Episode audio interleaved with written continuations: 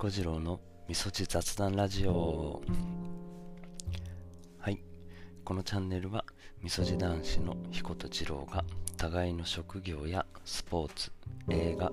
音楽趣味ペット漫画などさまざまなテーマに沿って話をして皆様へのきっかけ提供ができたらなと思っております。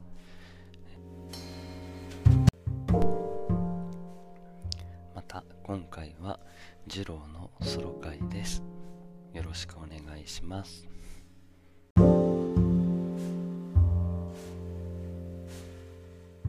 は早速本日のきっかけ提供なんですけども皆さん今ステイホームステイホームって言われているこのご時世お家でどのように過ごしていますか？僕は平日は仕事に出てて家にいないんですけどもあの以前もあげた動画動画じゃないですね。えっ、ー、と何て言うんですか、えー、前のやつでお伝えしてますけど理学療法士という仕事をさせてもらっていますのでどうしてもテレワークっていうのが不可能な職種ですので平日は仕事に出てます。でお休みの日はペットのチワワと遊んだりリクガメを散歩させたり、えー、YouTube を見たり、えー、インスタグラムをたりあとはですね映画を見たりして休日を過ごしております。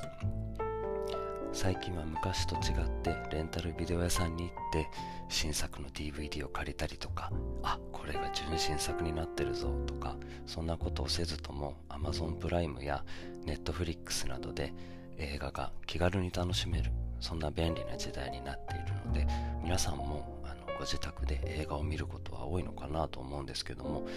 正直たくさんありすぎて何を見たらいいのかわからない。っていう方も結構おられるかなと思います、まあ、僕もそうなんであの一応そのレビュー何て言うんですかねあの星5つで表してる評価ですかね。高評価のものを見たりするんですけどもそれでもやっぱり面白く、うん、面白くないって言ったら失礼ですけど僕には合わなかったなと思う映画もね多々あるのでまあそうならないようにじゃないですけど本日のテーマは社会派サスペンス映画です。社会派サスペンス映画のきっかけ提供させていただけたらと思います、えっと、あくまでえーきっかけ提供ですのでネタバレを含むことは一切ありません。あのいろんなサイトで見てもあらすじとして出てきているような内容しかお伝えしないので安心して聞いてもらえたらいいなと思います。えっとその映画のタイトルなんですけども2017年の6月に、えー、上映された邦画。22年目の告白。私が殺人犯です。というタイトルの映画になります。このタイトルからもすごく興味が湧く。え何なんだっていうようなね。それだけで見せられるような映画なんですけどもまず監督さんは入江優さん。そして脚本は平田健也さんが書かれているそうでこの脚本家の平田さんはドラマ「金田一少年の事件簿」の脚本も手掛けているそうです、えっと、この「金田一」はパート2の松潤松本潤さんが、えー、主演をなさったパート2の、えー、脚本を書いていらっしゃるようでもうそれもちょっとあれですよね。面白そうだなって思う要因の一つになるかなと思うんですけど、まあ、僕は見てから後で知ったんですけど、まあ、そんなのもありましてですね。そして出演者の紹介をさせてもらいます。まず主演が藤原竜也さんです。もうその時点で僕はもうきっと面白いだろうなと思うんですけど。あとは伊藤英明さん、ね、男前です。渋いですね。演技も上手ですし。あとはあの、えー、中村徹さん。伊藤英明さんと海猿で共演しててこうおこの2人の共演をまた見れるのかと思ったんですけどもなんとこの2人海猿以来12年ぶりの共演らしくてえあそうなんだと思って映画の中でどういう風に絡んでいくのかなと思って、えー、楽しませていただきました、まあ、あとは岩城浩一さんやカホさんなども出演なさっています。えっとそれでこの映画を、えーと、評価するサイトこの映画をじゃないですね。いろんな映画を評価するサイト映画 .com というサイトの中で星5つ星5つが、えっと、マックスの一番いい評価だよっていうふうに言われているサイトではこの22年目の告白私が犯人ですは星3.7でした。比較的高い数字だと思いますのでいいと思います。いいと思いますっていうのもあれですけど。えっとそれでえっとこの映画なんですけどももともとは韓国版であの上映さ韓国で上映されていたみたいでその時のタイトルは22年目の告白というタイトルだったそうです。でまた韓国版の22年目の告白はアクションやサスペンス調が強い作品だったんですけども、えっと、この邦画の22年目の告白。私が犯人です。は、えっと、アクショ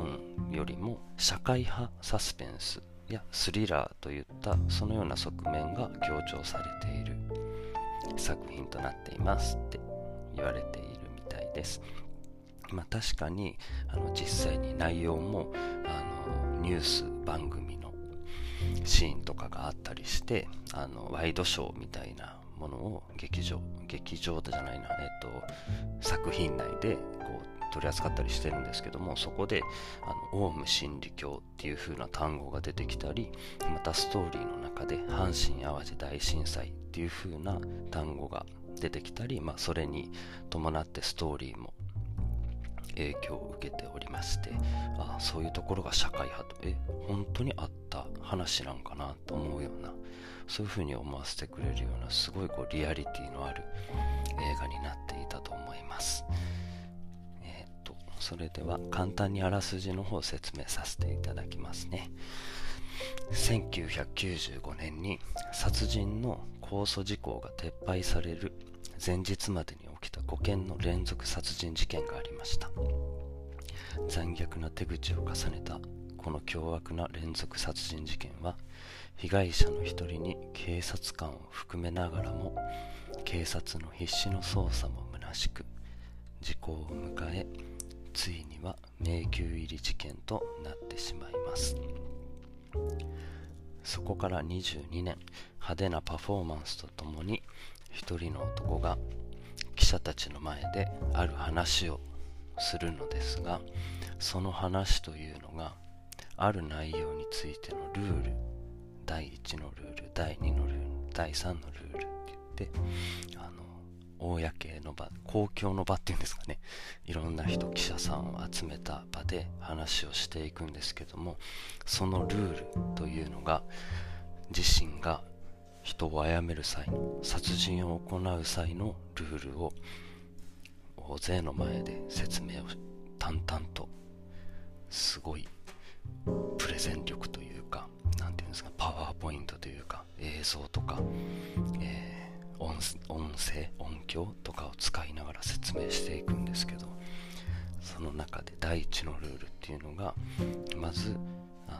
殺人を行う際はその瞬間を家族や親しい者に1対1で見せる。もうその時点ですごく残虐だなと思うんですけど。第2のルール。それが背後から考察をする。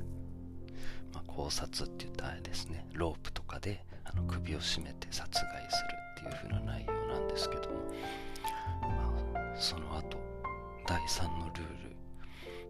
がもう本当にすごい衝撃的だったんですけどその目撃者を生かしておくというルールらしくて、まあ、それによりその犯人は快感を得ていたというふうに話しております。そしてその犯人が私が殺人犯です。と言った瞬間に今までこう暗転してる中で説明をしていたんですがその犯人の顔にスポットライトがパーンと浴びて幕がバーンって降りたらなんと自身が殺人を犯したその5件の連続殺人についての本を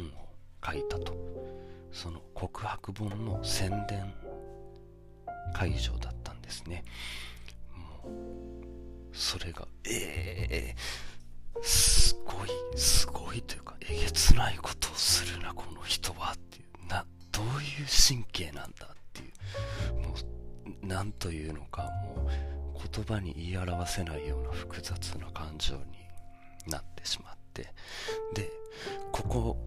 の段階で開始20分なんですよね。20分で、まあ、簡単なこういうあらすじ、まあ、これもあのえネタバレちゃうんかって思うと思うんですけども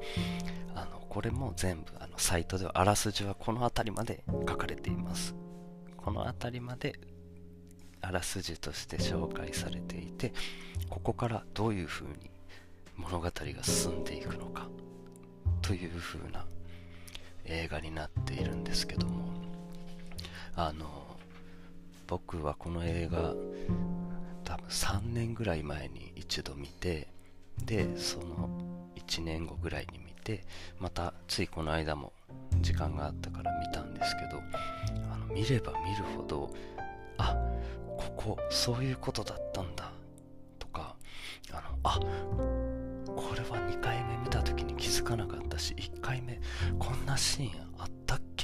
っていう風ななんかすごい新しい発見が多くてその伏線回収とかあのワンピースとか漫画のワンピースとかですごい言われてると思うんですけど本当にその随所に散りばめられているものがたくさんあってあの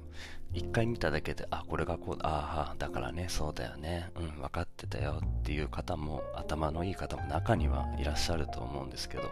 あの、なんせ僕はアホなんで、もう全然分からなくて、あ、そっか、これ、ああ、こういうことかってなったりとかして、なんか、ちょっと一人ではしゃいだりとかもしてて、なんかそういう見れば見るほど新しい発見があるっていうのもこの映画の面白いところだなと思って。ねぜひ見ていただきたいなと思うんですけどあのこの映画のおすすめポイントとして3つ挙げれたらなと思ったんですけどもあのどうしても4つになってしまったあの順番にあのおすすめポイントをお伝えできたらと思うんですけどもまず1つは、まあ、あのほとんどあの内容は重複してしまうと思うんですけど1つ目はあの想像ができない展開。あの先ほど最初にお伝えした脚本家平田健也さんのこの脚本が本当に素晴らしいんだろうなと思ってあのすいません。あの韓国の最初の方の22年目の告白の方僕まだちょっと見れてないのでその脚本の能力なのかいやもともとこういうストーリーでっていうのその差がちょっとわからないんですけどそれを踏まえてもこのこの先どうなるんだとかあの皆さんもあの思ったと思うと思うんですけどというか思った方もいらっしゃると思うんですけど大体2時間。この映画も、えー、120何分かだったと思う。110何分かだったかな。でも2時間前後の映画の開始20分で私が犯人です。あこれあの藤原竜也さんなんですけど私が犯人ですっていうところからスタートしていくっていうその起承転結の「起」の時点でその犯人が自ら名乗りを上げるっていうのはすごく斬新だなと思って。でも本当にそこからの展開全く予想できなくてもうすごく面白いです。でそれに準じての次の2つ目のおすすめポイントなんですけどすごい疾走感のあるストーリーというかあの話がスピーディーで中だるみが一切ない。見てて飽きないんですよね。気づいたらもう終わってるぐらいの。えどうなるの？どうなるの？えー、こうないやそうなるんか。みたいな感じで。えじゃあこれは？えどういうことやった？んみたいな感じですごい含みを持たせたまま先に先に進んでいく。そういう風なあの何て言うんですかね見るものの心を奪うというかあのもう気になってしょうがないっていう風なもうすごく上手なストーリーだなと思って。本当に引き込まれてそう引き込まれてしまうんですよね。いや本当に気づいたらね2時間経ってあの終わった後の感想はちょっとネタバレになるかもしれないんであれなんですけどああすごいこうすごいなっていうすごいなっていう本当にそのスピード感あれはもう本当にすごいと思いますね。そして3つ目のあのおすすめポイントなんですけども。あのまあ社会派サスペンススリラーっていうところもありましてそのやっぱりねあのさっきもお伝えしたのと重複しちゃうんですけど伏線。この伏線の散りばめられ方と伏線の回収のされ方が非常に非常に巧妙というか本当に達者だなと思って本当に秀逸なんですよね。あのあ見返すこう見返すというか戻って巻き戻しができるじゃないですか。あの劇場と違ってお家だったらこうボタンビビって一つ押したら巻き戻しができると思うんであここってあそこで言ってたよねみたいな感じでこう戻ったりあやっぱりやっぱりとかそういう風なそのその時には気づかないん？どういうこと？みたいなえ何なんだろうこれはみたいなのが後でしっかり全部こう気持ちよく解決するというかその伏線を回収してくれるっていうところ。でも先が読めないどんでん返し。もう本当に最近まあ最近って言ってもこれもう今年がねもうあの21年2021年なんでもう4年前の映画になるんですけど僕あのあんまり邦画最近見れてないので僕の中では最近見た邦画の中でも本当にとてもよくできたお話映画だなと思って。でもう一度見ても多分面白いと思います。それぐらいのこのどんでん返し今見ても気持ちがいいというか驚くっていうそんな内容になってるんですけど。まあ、この3つでおすすめポイントは3つですって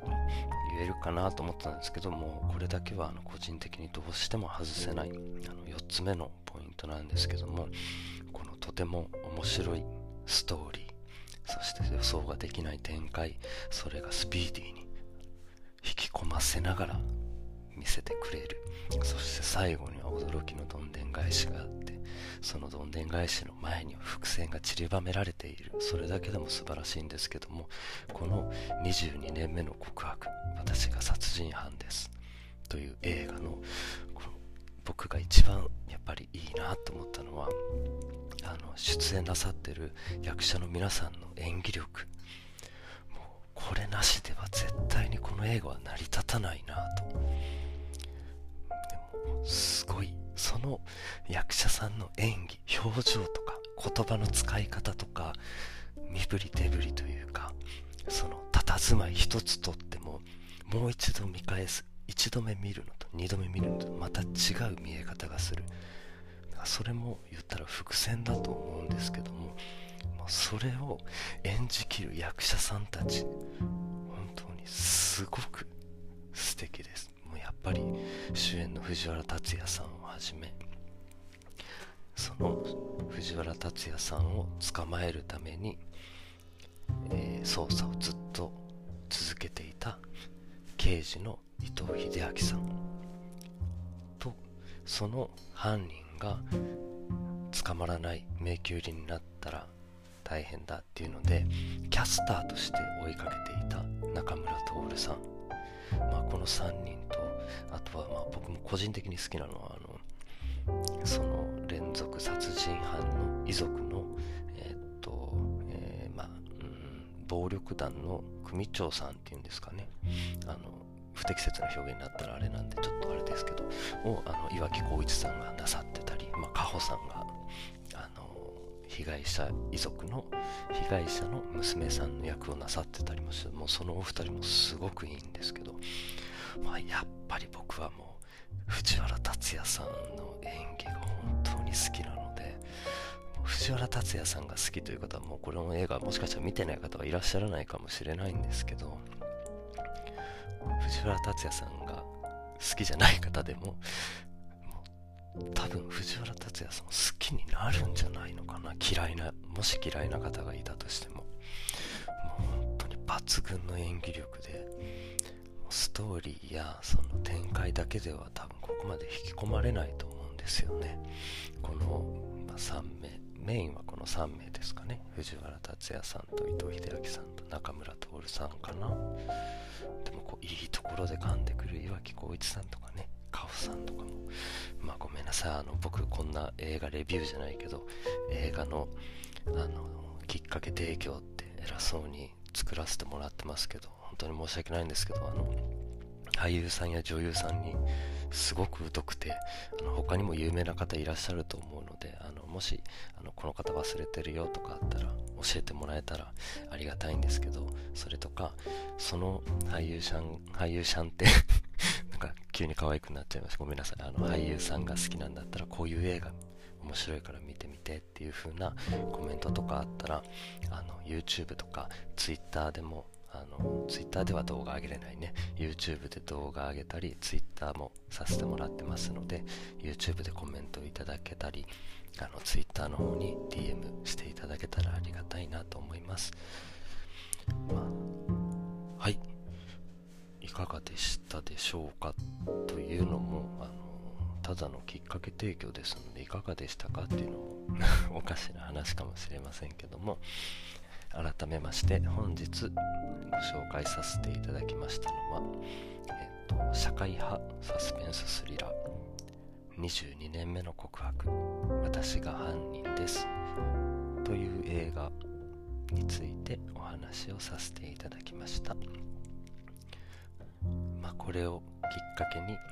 あ面白そうだな見てみようかなって思ってもらえたりあそうか映画を見るという手があったなでも映画って2時間とかかかるからちょっと時間もそんなにないしまあでも流しながらでも見ようかな映画を見ようっていう風にこの映画この作品を見るきっかけに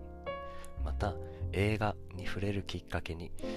なっていただけたらありがたいなと思います。